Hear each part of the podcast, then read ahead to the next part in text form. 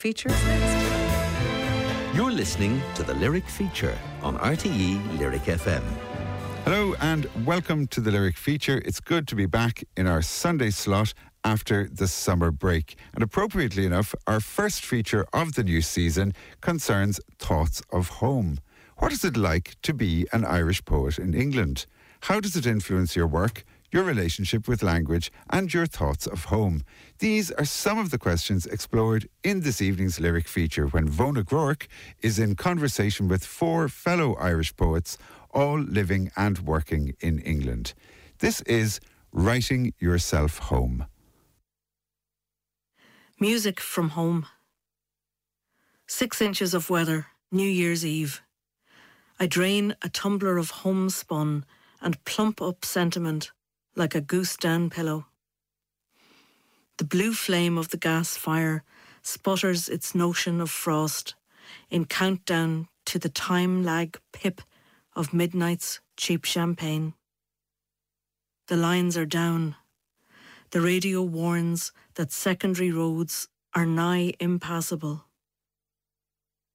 Come the tune, the first notes of the opening year's slow air the blue lights of the melodeon stipple two provinces, a river, slip of sea, and the fiddle in all its finery leans into silver promises it cannot hope to keep.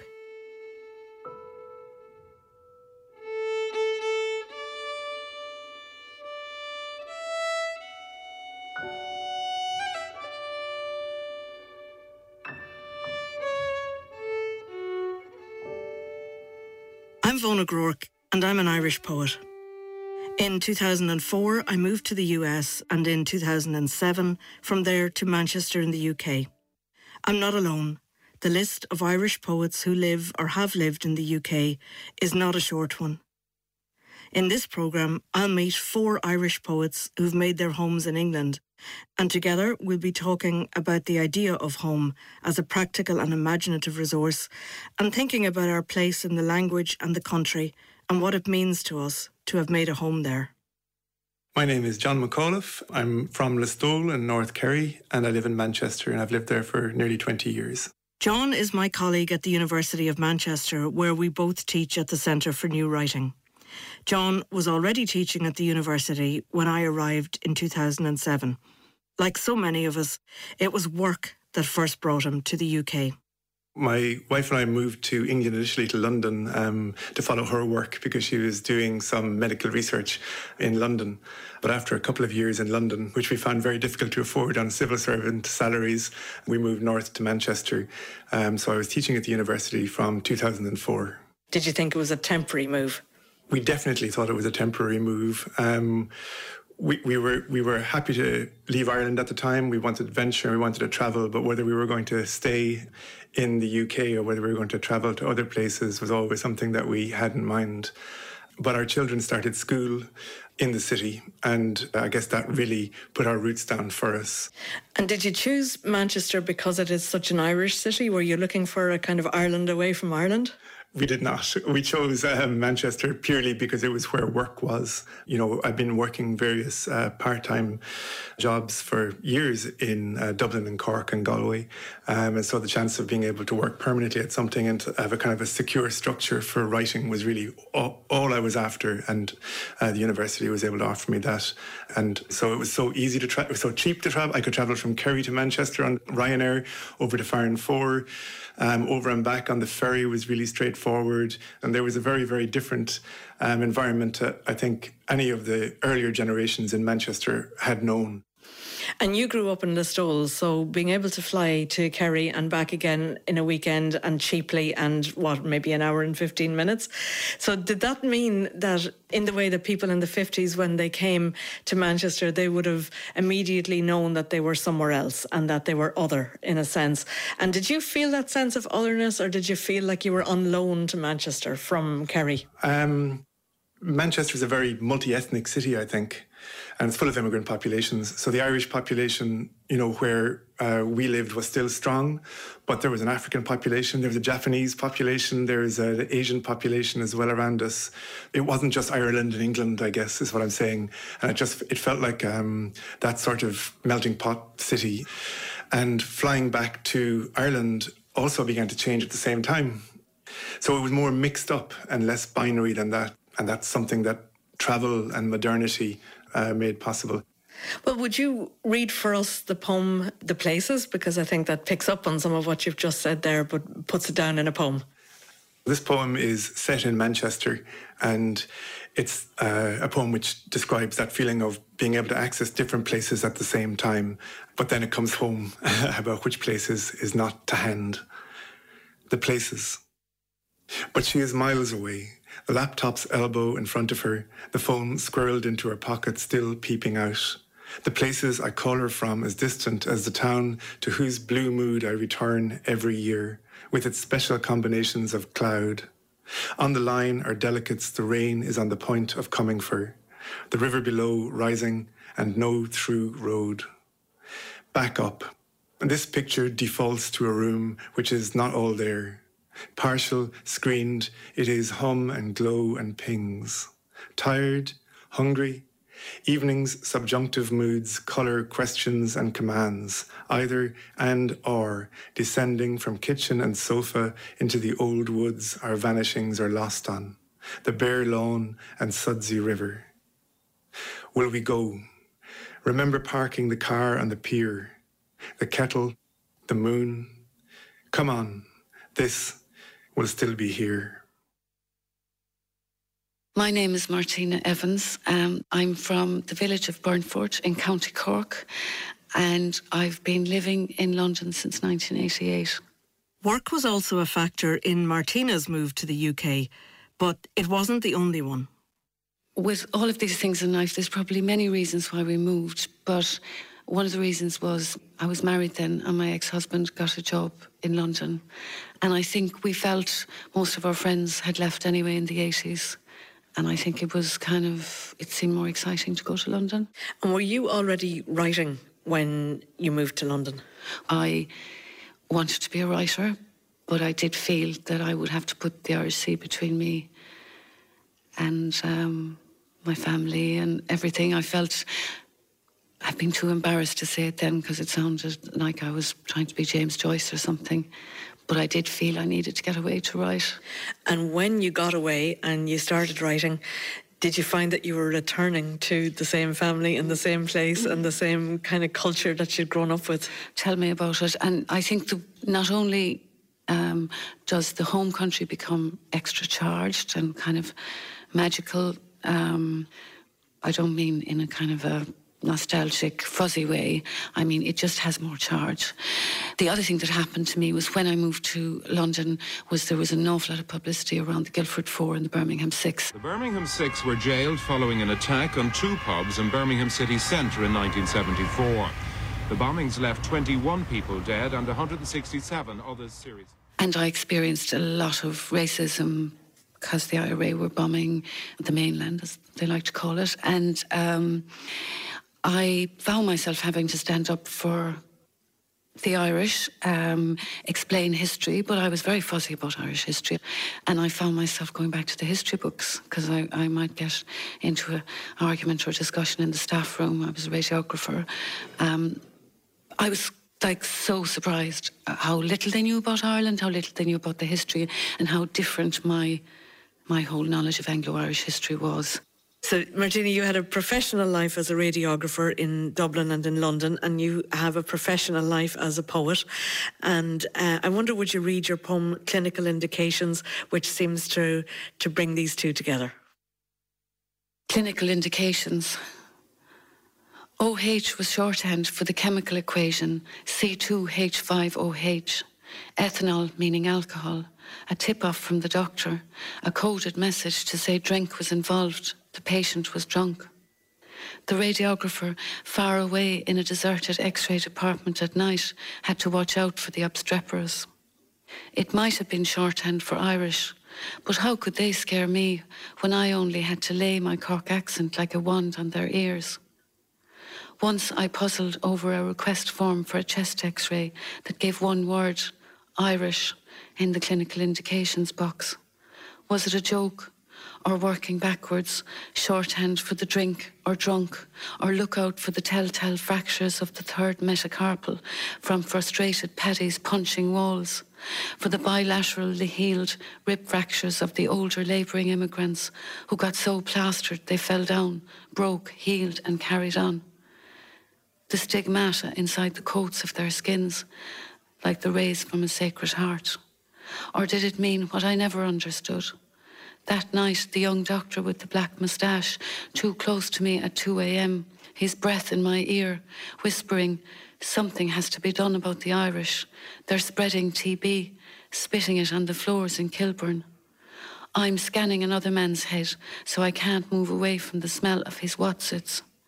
I look straight ahead, while through the microphone on the other side of the glass, my voice echoes, Keep still, you're doing brilliant, to Mr. McNamara, yards away, terrified on a moving table. My name is Conor O'Callaghan. I am a poet and a novelist, and I live in Sheffield, Dublin, and Portugal. Like myself, Conor came to the UK via the US. Some might call it the scenic route. I moved to England in 2007. I was living in North Carolina up until then. But if I'm honest, much as I liked America and North Carolina, I found cultural life in America just far too boring.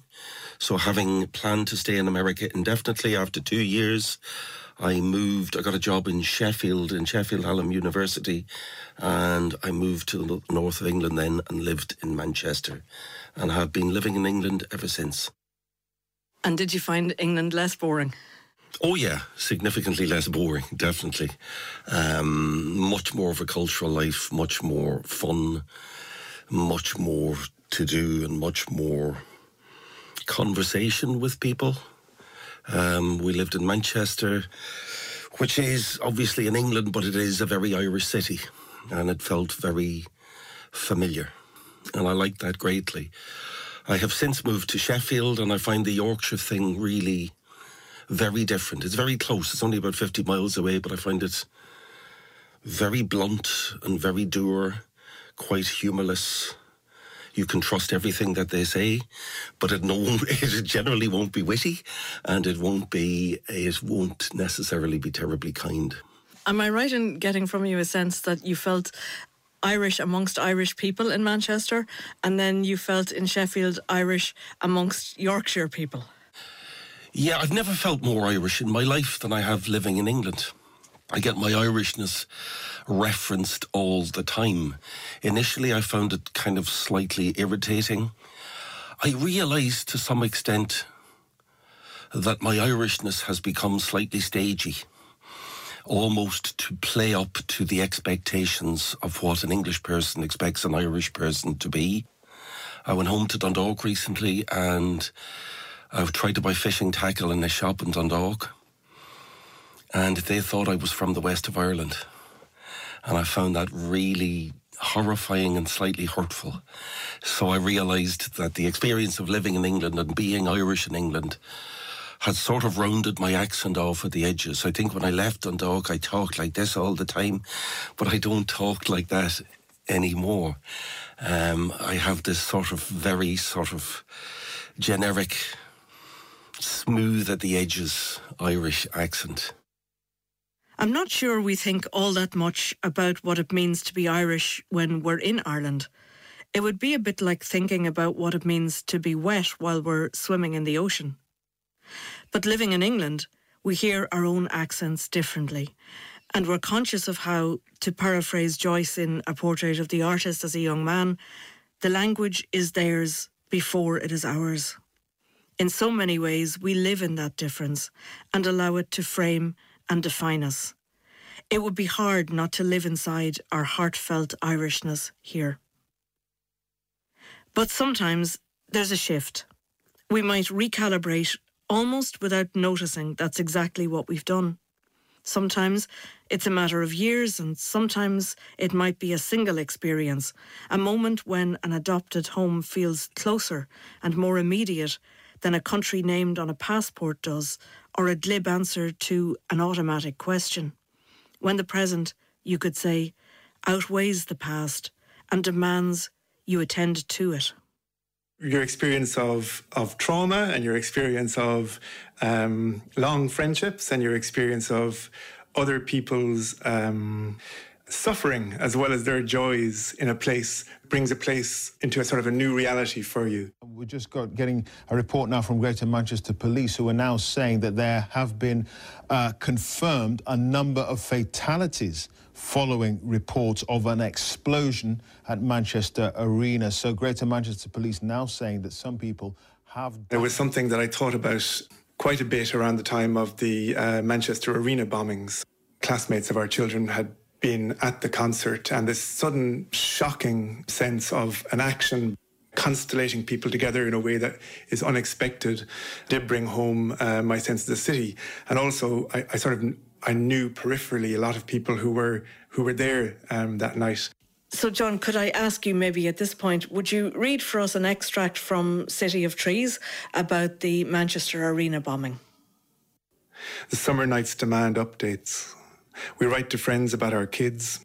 The schools stay open as they process classmates' tales of sleeping in a hotel overnight. The footage of a man with luggage on wheels buying bits and pieces in a corner shop circulates. This watchful ex student, born here, ill at ease, walking through the May weeks of the trees' slow green explosions, the air thick with willow pollen and honeysuckle, all invisible in the grayscale's pixel rendering of the place, scrambling it even as crowds gather elsewhere, in shops and bars and streets to shoot the breeze, watch a match on telly and follow their phones, as I do, student of uprootings and aftermath, hemmed in by the information which descends on us like summer rain. In this, the final open volume of my report, I deal with three topics the radicalisation of Salman Abedi, the planning and preparation for the attack by Salman Abedi and Hashim Abedi, and whether the attack could have been prevented by the. I'm Sinead Morrissey, and at the moment I live in Morpeth, Northumberland. I moved there in July 2017. Before then, I was living in Belfast, and uh, Belfast is the city where I grew up. And I moved to Morpeth in Northumberland because I got a job at Newcastle University. You're a little unusual in terms of the other writers that I'm talking to for this program because you've come from one part of ostensibly the UK to another part of ostensibly the UK. So you're not coming from the Republic of Ireland to England as such. It's a little bit of a, a, a different relationship. So, um, was it a dramatic move for you, Sinead, or was what you found in the north of England in any way recognisable from what you had already experienced in Belfast? Yeah, I think it was quite a dramatic move. And I think while Belfast seems ostensibly British to the eye, you know, with the colour of the post boxes and the transport systems and, you know, all of that kind of insignia, it's its own unique place. So a lot of people said to me before I left, oh, you'll find it, you know, you'll find it very familiar. The Geordies are so friendly. It's a great shipbuilding city, etc., etc. And I did find it very different. I think, I think Northern Ireland is very different from Southern Ireland, and I think it's also very different from England. Sinead's parents were committed communists. And while most people growing up in Northern Ireland in the 70s and 80s would have memories of hours spent in a Catholic or Protestant church, Sinead's memories are of Communist Party meetings. And there's another factor that makes her different from the other poets in this programme. I was really aware as a very small child that I was half English and half Irish. I had an English grandmother in Derbyshire who I loved deeply and was very close to growing up. And then I had my whole kind of Irish grandparents on the Falls Road in Belfast. And I called them in my head, you know, my English grandmother and my Irish grandmother. And when I you know, when I was small, I felt that there was a, a line that ran up the center of my body, and half of my blood on one side of my body was one color, and half of my blood on the other side of my body was another color. And it was like this half half all the time. Your memoir that you're working on now, Seeing Red, is I take it a prose memoir. Yes. Okay, so has the the the switch from well, it's not a switch, but the temporary switch, let's call it that, the temporary move from poetry to prose, is that anything to do with you moving from Belfast to the north of England, or or is it just coincidental? I think it is to do with the move. I think it's to do with dramatic changes in my own life. Um, my marriage ended, so I am I am together with my children now. That's a major change in my life, and I think poetry. I have a sense that poetry belongs to a vanished me. The move and then the change in my personal circumstances it felt to me that the only writing place I could go was prose. Does that feel like a comfortable place, prose? Is it helpful? No, it's very hard for me to write prose. but it's so hard to produce that many sentences. I'm not used to writing at length. I'm not used to producing language at length. Um, but I am enjoying the roominess at the end of the page, at the end of the right hand margin. I am enjoying that, and I'm enjoying trying to work with the sentence as the primary unit of meaning rather than the line. That's what I'm enjoying, feeling my way into this expanded space. So I spend, when I'm writing, I spend, you know, eight hours a day back in Belfast. I recognise this impulse to write ourselves home. Perhaps the place that is lost to us physically, however temporarily, is the place our mind wants to colour in and recover. Sinead writes herself right back to Belfast in the roominess of prose and the elasticity of the sentence. Back to the party meetings and the smoky rooms, back to the city's iconic signifier, back into the shadow thrown over the city by the bulkhead of the Titanic. Having completed the largest and best Titanic visitor attraction now available anywhere around the globe, the city that designed, built, and launched the legendary transatlantic liner is now ready to tell the world its Titanic story. But where so many writers are drawn to the end of that particular story, Sinead focuses on the beginning, on the excitement of the launch. Her poem, The Millihelen, takes its title from an invented word. If Helen was the face that launched a thousand ships, a Millihelen is the amount of physical beauty required to launch a single ship. The Millihelen. It never looks warm or properly daytime in black and white photographs, the sheer cliff face of the ship still enveloped in its scaffolding, backside against the launching cradle. Ladies lining the quay in their layered drapery, touching their gloves to their lips, and just as they that go down to the sea in ships rises from choir boys' mouths in wisps and snatches, and evil skitters off and looks askance for now.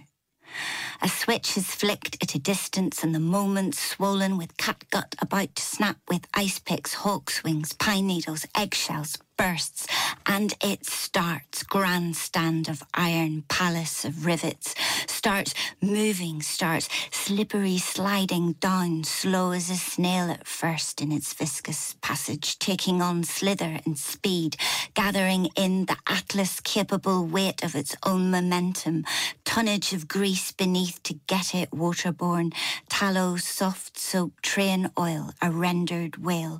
This last the only Millihelen, her beauty slathered all over the slipway. Faster than a boy with a ticket in his pocket might run alongside it, the bright sheet of the lock advancing faster than a tram. Heavy chains and anchors kicking in lest it outdoes itself, straining up to a riot of squeals and sparks, lest it capsizes before its beginning, lest it drenches the aldermen and the ship sits back in the sea as though it were ordinary and wobbles ever so slightly, and then it and the sunsplash tilted hills, the railings, the pinstriped awning, in fact, everything regains its equilibrium. Like Sinead, Conor O'Callaghan has also shifted over to prose since moving to the UK. Currently working on his third novel, his five poetry collections, each in different ways, explore his ties to his past and family, to history and to place. The feeling of leaving poetry and defecting to prose is not unlike the feeling of being an exile out of one's home place. And the thing that I've always felt about exile is when you leave, like Oisín and Tír na nÓg, when you leave Ireland and you go somewhere else, you never entirely arrive at the other place. And you realise that there's no way back. And I feel the exact same about prose. Exile is a strong word and a heady one. We say we have been exiled. We don't say that we exile ourselves. It's a noun, not a verb, a state, not a process. We don't talk about unexile. There's emigration and immigration, but there's no exile. The word islands us, leaves us high and dry. I asked Conor to read a passage from his novel We Are Not in the World that is about this to and fro, that really, when it comes down to it, lacks the fro. It's a strong passage that challenges the usual emigrant sentimentality, a view you don't often hear expressed, with a kick to it. This is the narrator's daughter telling her father to return to Ireland, which he is reluctant to do. Go home, she says. Hazardous territory, this, for her as much as me. The last thing in the world I want to hear from her. She knows it. It sounds like she's been working up to saying this. And now she has brought herself finally to saying, Home, do. The old sod. You know you want to. Forgive me, darling, but that's a crock of shit. I have to take deliberate, even breaths to stop myself from shouting. Give me this Tír na fucking nÓg any day of the week. Daddy, she says, fat chance. For me. I pull the phone from its holder on the dash. I stab down the power button and swipe it to off. I really should go in before Carl gives up on me and gets law involved. Go home. To Ireland. That's seriously what you're asking of me. For me. I hate the place. I say this to her. I loathe it, love. You know this. I loathe its tinny, folksy junk. The treacly, export only sentimental piss. In some way, is it easier to express the sharp, wounded, pity attack that you have in that section of the novel than it is to express the affection, the love, the sense of being at home, the sense of being at one? I think that's absolutely true. I don't hate Ireland. I love it. I love coming home. But I love leaving it too now. The frustration you feel with Ireland and Irishness is much more easy to articulate. The love that we feel, that I feel for Ireland, and I absolutely do, it's much more nebulous and it is much more difficult to access and to articulate in a way that isn't sentimental. And I suppose that is part of the problem. A love of nationhood is always problematic because it leads to um, kind of a, a version of politics that can be abhorrent. But it's also the expression of love for Ireland from exiles has been sentimentalized so much, especially in America, that it is very difficult to find a version of that expression that it feels truer and that isn't sentimental and that also recognizes the double edge of one's one's relationship with a place. It's tricky to think of the experience of being Irish in England as entirely ahistorical or indeed apolitical. We live in a complex relationship that we often flatten to a platitude or a playful taunt, a sports chant, or a tussle over an actor's nationality. But we know it's more complex than that. Never more so than in 2016, when the iron crowbar that was Brexit threatened to make the distance between our realities, our differences, more pronounced than ever. Good morning, ladies and gentlemen. Local totals from all 382 voting areas have now been certified and announced, and I have therefore been able to certify the result of the referendum on the UK's membership of the European Union. Brexit was such an absolute shock for those of us who had lived dreamily um, through the 2000s in England and who had lived through, I suppose, the the benefits of a new Labour government as well in many ways in the north of England, which kind of pushed resource in that direction. And then as that resource got withdrawn and as the northern cities became fraught and poorer, I can see now the factors that led to a, a kind of um, the Brexit vote, but it, it caught me by surprise. I was absolutely certain that it would be carried. I think Brexit was surprising for me. It was only very near the end I realised it was going to happen because living in London and with everybody I knew, everybody I knew was a Remainer. The Brexit thing has been a source of nothing but horror. Um, one of the things in general that I've noticed culturally is it has legitimised an element of casual racism. That I see people shouting at people on streets in a way that simply didn't happen in the past. The people may have felt these things, but they didn't feel entitled to verbalise those feelings. I was appalled by the result of the referendum. I was horrified by what it might mean for Northern Ireland. I felt completely alienated from that decision. I had a, a lot of grief, I think, around Brexit. I feel it was a completely unnecessary disenfranchisement. That's how I feel about about it and about this kind of severing of a European heritage that is so so important. You know, I connect to Europe. I learned German at university. I've spent a lot of time in Europe and I think a lot of the EU ideals are are positive ideals and just this sense of ever increasing islandedness is something I'm, I'm kind of wary of where that goes and where that ends up. The total number of votes cast in favour of leave was 17,410,742. This means that the UK has voted to leave the European Union.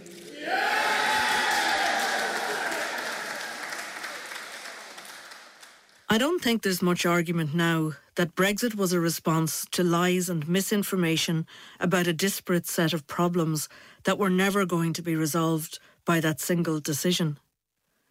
But it was a vote arising out of a culture of suspicion of otherness, and also, I suspect, from the complex challenge of being a nation made up of four distinct countries, each with their own identities and sensibilities. Brexit was and is a classic distraction strategy. To us in Ireland, it seemed inexplicable. And it made me think that I might prefer to live somewhere more interested in cohesion and resolution than old grudges and prejudices. I decided to move back. I wanted to be somewhere less likely to blindside me than post Brexit Britain. I wanted to come home. They're small words, come home, but they're rarely easy ones. I asked John McAuliffe about what they might mean to him on a visit back to Galway. So, John, we're here in a room in NUIG, high up in the tower, with the seagulls squawking outside. And at a certain point of your life, these rooms were very familiar to you. Is it strange, this sense of return? Yeah, it's very strange to be back here in these old offices in Galway, which is where I studied for a BA and then also for an MA. Um, and one of the funny things, I suppose, about emigrant life is coming back to places which look the same, and yet things have changed all around you. So you have this amazing sense of doubleness, of having access to the past at the same time as being um, immersed in something completely different. And that strangeness that you mentioned, that doubleness, is that something that you try to work out in poems? It definitely is. The strangeness that of recognition and surprise is something I've always loved about art. I've loved it about novels and about poems um, and about paintings. That sense of seeing something that I half recognise, but which then moves me on from what I recognise into something else. Martina Evans has carried with her to London the voices of Burnfort in County Cork, where she grew up. The whole time I was in Burnfort was I was in books, and you wouldn't think I'd heard anything. Um, but they were the voices I took with me. The voices were language combined with accent, accent being a way to burrow inside a language. It personalises the objective facts of words in a dictionary, then filters them through a body, makes them at home. For writers, maybe their primary home will be always found in language, but that doesn't mean the less abstract homes are any the less important. I find it very hard to be torn away from my physical home. You know, I, I get very anxious leaving home. Is London the place that you think of when you hear the word home? Oh, London is what I hear. Home is where the cats are. and your daughter? Yeah, oh, absolutely. And while Ireland features so prominently in her writing, so too now does London. London. Feverishly I return, always running from Ireland, and built up yellow brick calms me like green fields for others. And over Waterloo Bridge I go, holding on to my hat in the wind, lights strung out on the water, the babble on the 76 of 77 languages, trundling to Dalston, where the Turks are polishing their pomegranates, and Joey and myself yap through the basement window over our mugs of blackstrap molasses this afternoon, standing in the biting cold at Mile End, the familiar electric drone announcing 277 to Highbury Corner quickened me as if I'd come to a turn in the black night and saw in a blaze the lights of home. We five Irish poets in this programme read and write by the light of home. There's really no getting away from it. Conor O'Callaghan acknowledges as much. I live in England, but I now write more Ireland than I've ever written in my life, is the truth. I have now written a third novel that is something that I swore I would never do. It is a historical novel. And it's as if somehow the only Ireland that I can occupy as an exile from Ireland is an Ireland of the past. And I suppose one of the joys that I take in the writing now is that sense of writing in a register that is completely recognisable to an Irish reader, but to a non Irish reader feels really strange and foreign. Do you think that's something that keeps you writing? Is the, the wish to capture that, the ambition to try and, and capture that sense of of oneness with a, a place or a, yeah. a community? Yeah. I often say that I will stop writing and every book that I write, I think this will be my last book. And I think that now. I hope it won't be, but you know. The book that I've written now is kind of like a young adult novel that is set in wartime Ireland, that it's in the voice of a 10 year old boy. And it was written absolutely out of love for that coastline in the northeast just before the border, somewhere between Baltray and Carlingford Lough. I love that place, and it is the place that means more to me imaginatively than anywhere else. So you've written yourself home, really? I think that's what we always do. We create homes. This is what we do. Every poem that we write, every novel that we write, they're like little sheds or houses that are a version of home. There are they are little rafts to bring ourselves home, if only to bring ourselves home temporarily. No matter how many words we throw at the notion of home, no matter how long we live in England, does this feeling of being an outsider, a stranger, ever go away? Sinead Morrissey again. I've got wonderful neighbours and I love living in the town where I'm living and I've got good friends at the university. But whether I'll actually ever feel at home there remains a moot question. But I'm not sure I feel at home in Belfast either. So I'm quite comfortable with that sense of being in between places, that it doesn't bother me very much. The truth is, if feeling a stranger is that much of a burden, we could always, circumstances permitting, decide to go back or to come back. But for most of us writers in this programme, who live between the two, the in betweenness of being Irish in England is a useful state. Isn't that what Elizabeth Bowen used to say? That the only time she felt at home was halfway across the Irish Sea in the middle of nowhere? You get used to the transaction between here and there. You learn to find the slight chafe between who you are and the conditions of the life you've chosen a productive one. I recently heard a relative visiting from Ireland ask someone, Are you long here? And the other person hadn't a clue what was being asked of them. Between that question and the silence that filled in for an answer lies a gap in which something of what you take for granted in language has to be dismantled. And that's a poet's work, that dismantling. We five poets in this programme do not represent the first generation of Irish poets who've moved to England for a livelihood, a family, a publisher, or an adventure. Though many of my generation who graduated in the 80s hot footed it across the Irish Sea, we were only following in the footsteps of so many other poets and novelists, as well as so many people who were neither. I remember once causing hilarity back then by declaring I planned on emigrating to London. The verb and the destination were misaligned. You didn't emigrate to London, you just went. But all the same, it wasn't the same as going from Burnfort to Dublin or from Listowel to Galway. Something got swapped or jettisoned or lost. There was slippage, but thankfully there could also be gains, not least of which might be what Bernard O'Donoghue describes in his poem Westering Home as the old thin ache you thought that you'd forgotten. We have, each of us, fashioned that ache into language and have made there a home we could live with, as much as a home to live in. Westering Home.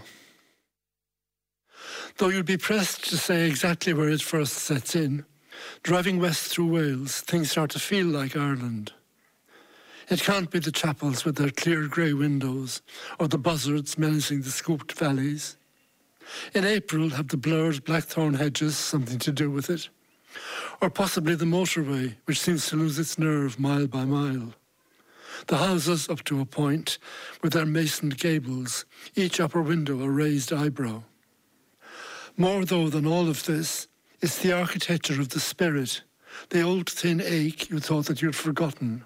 More smoke, admittedly, than flame, less tears than rain, and the whole business neither here nor there, and therefore home. Writing Yourself Home was presented by Vona Groarke. Vona Groarke and John McAuliffe's poetry is published by the Gallery Press, Martina Evans and Sinead Morrissey's by Carcanet, Bernard O'Donoghue's by Faber, and Conor O'Callaghan's novel We Are Not in the World is published by Doubleday. The producer was Claire Cunningham. Additional recording was supervised by Louise Williams, sound mixed by Tinpot Productions, and the programme was a Rockfinch production for RTE Lyric FM. The programme is available to podcast on the usual podcast platforms and on the RTE radio app. This week's lyric feature was funded by the Broadcasting Authority of Ireland from the television licence fee. The producer for Lyric FM was Owen O'Kelly. On next week's lyric feature, we'll have more poets and more places when Jessica Traynor brings us a poetic history of Banagher in County Offaly. Jessica explores the history and folklore, meets some of the locals, and we hear new poems and a new song inspired by her research. And she also promises to attempt to answer that long standing burning question as to the origin of the phrase, that beats Banagher. That's a place of pointed stones on the lyric feature next Sunday at 6 pm. John Kelly's Mystery Train is coming up at seven o'clock. And to take us up to that, here's an Englishman writing about an Irish theme. This is Arnold Bax's In Memoriam Patrick Pearse, which was written to commemorate Patrick Pearse after 1916, but didn't receive its first performance in Ireland until it was performed by the RTE National Symphony Orchestra, as they were then called, under the baton of Duncan Ward in 2016. Arnold Bax's In Memoriam Patrick Pearse.